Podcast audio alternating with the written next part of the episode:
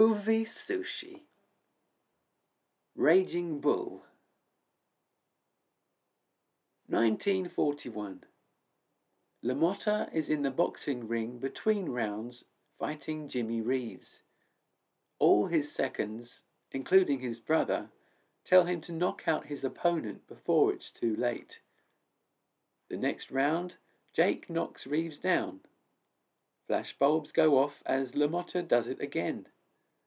After a third knockdown, Reeves is counted out and the bell rings. Jake now with his arms raised triumphantly. Reeves is dragged back to his corner and awarded the fight. The crowd are upset with the result and get rowdy, angrily throwing popcorn, then chairs, into the ring. The Bronx, New York City.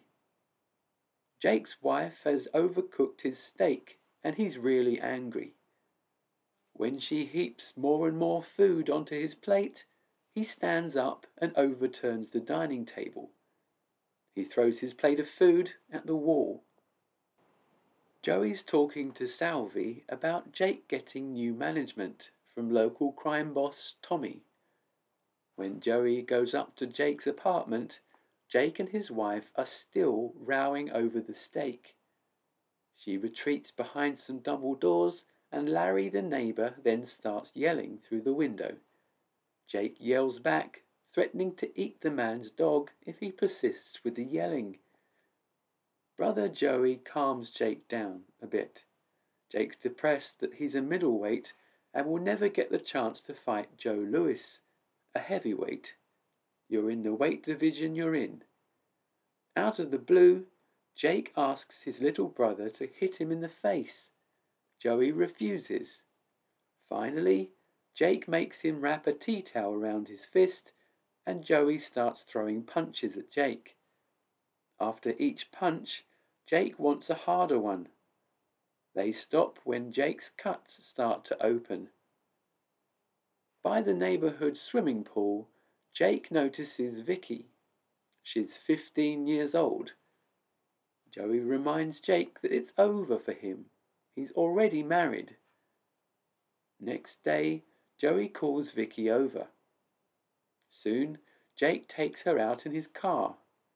They play crazy golf until Vicky's ball gets stuck in a miniature church. Jake brings her up to his apartment. He shows her all the rooms including the bedroom. Before his next fight, Jake gets amorous with Vicky, then remembers his training. He pours ice water all over his groin to regain composure. It's the third time LaMotta and Robinson have fought each other.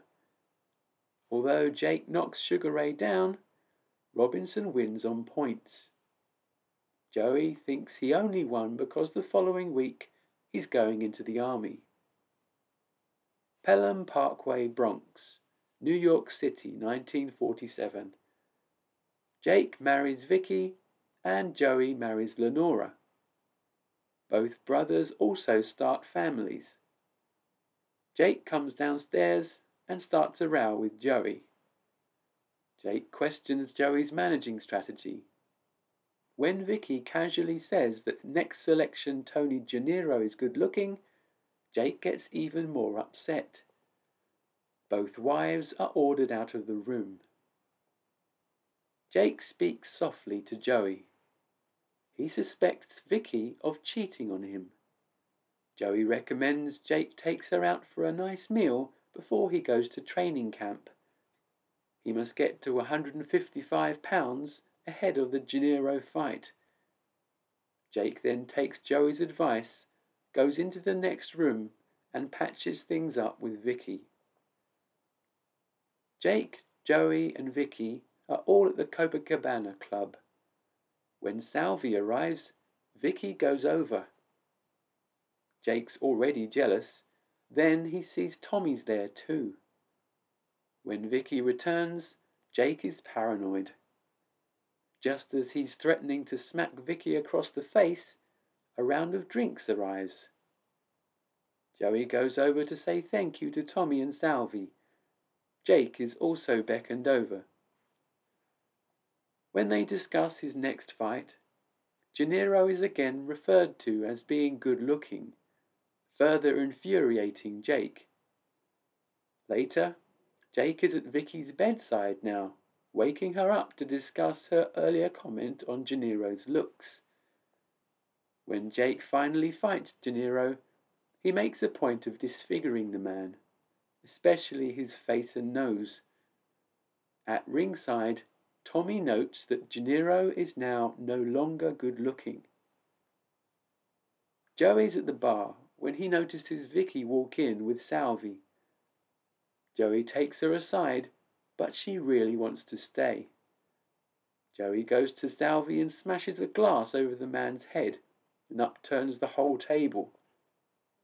Salvi follows Joey out of the club, only to be beaten down on the pavement and then have Joey slam his head repeatedly in a car door. There's a sit down at the Debonair Social Club to discuss Joey and Salvi fighting.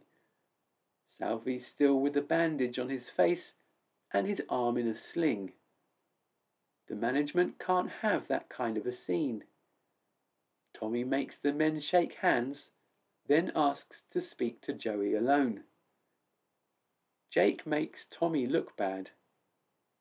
Joey says that Jake likes doing things his own way. Tommy then says that no fighter in history ever made it on their own.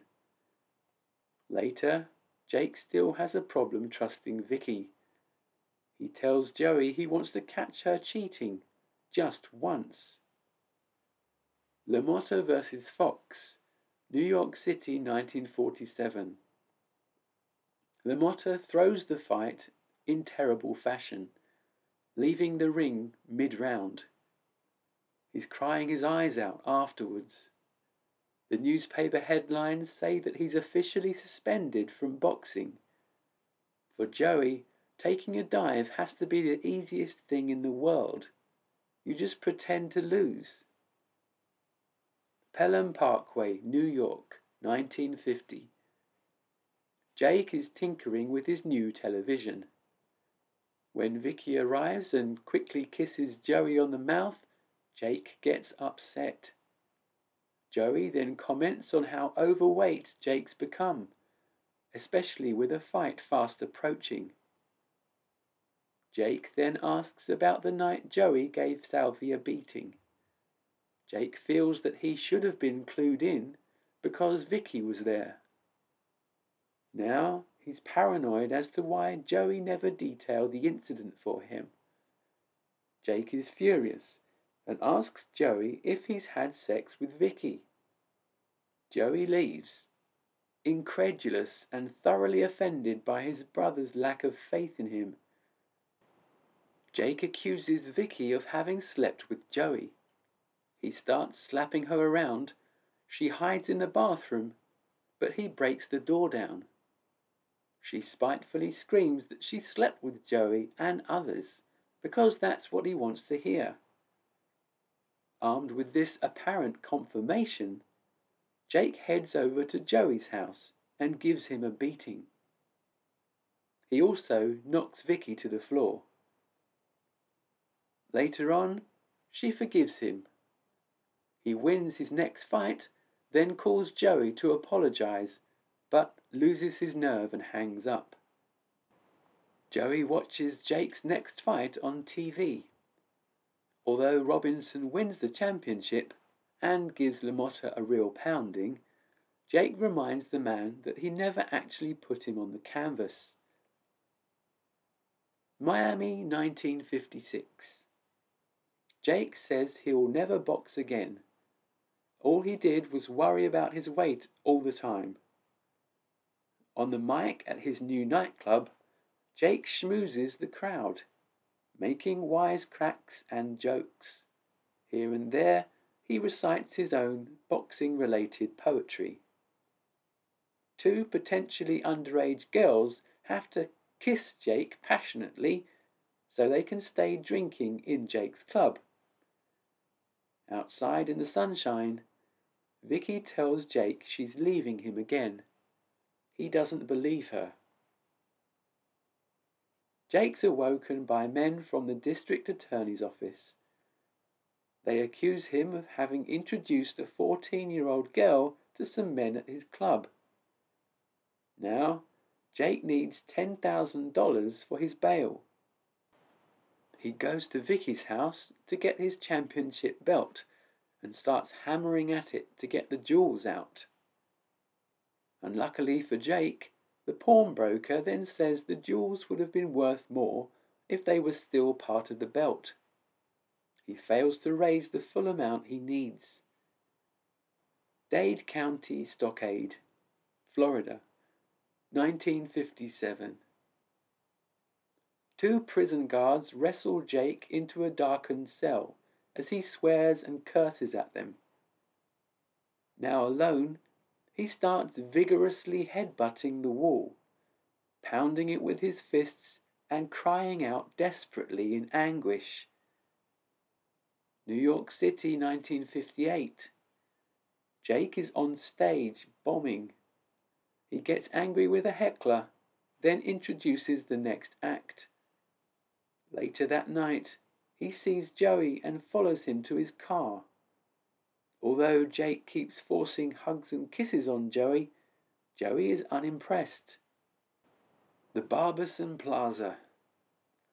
Jake rehearses scenes from on the waterfront in front of the mirror. He then does some quick shadow boxing and gives himself a pep talk before he goes on stage.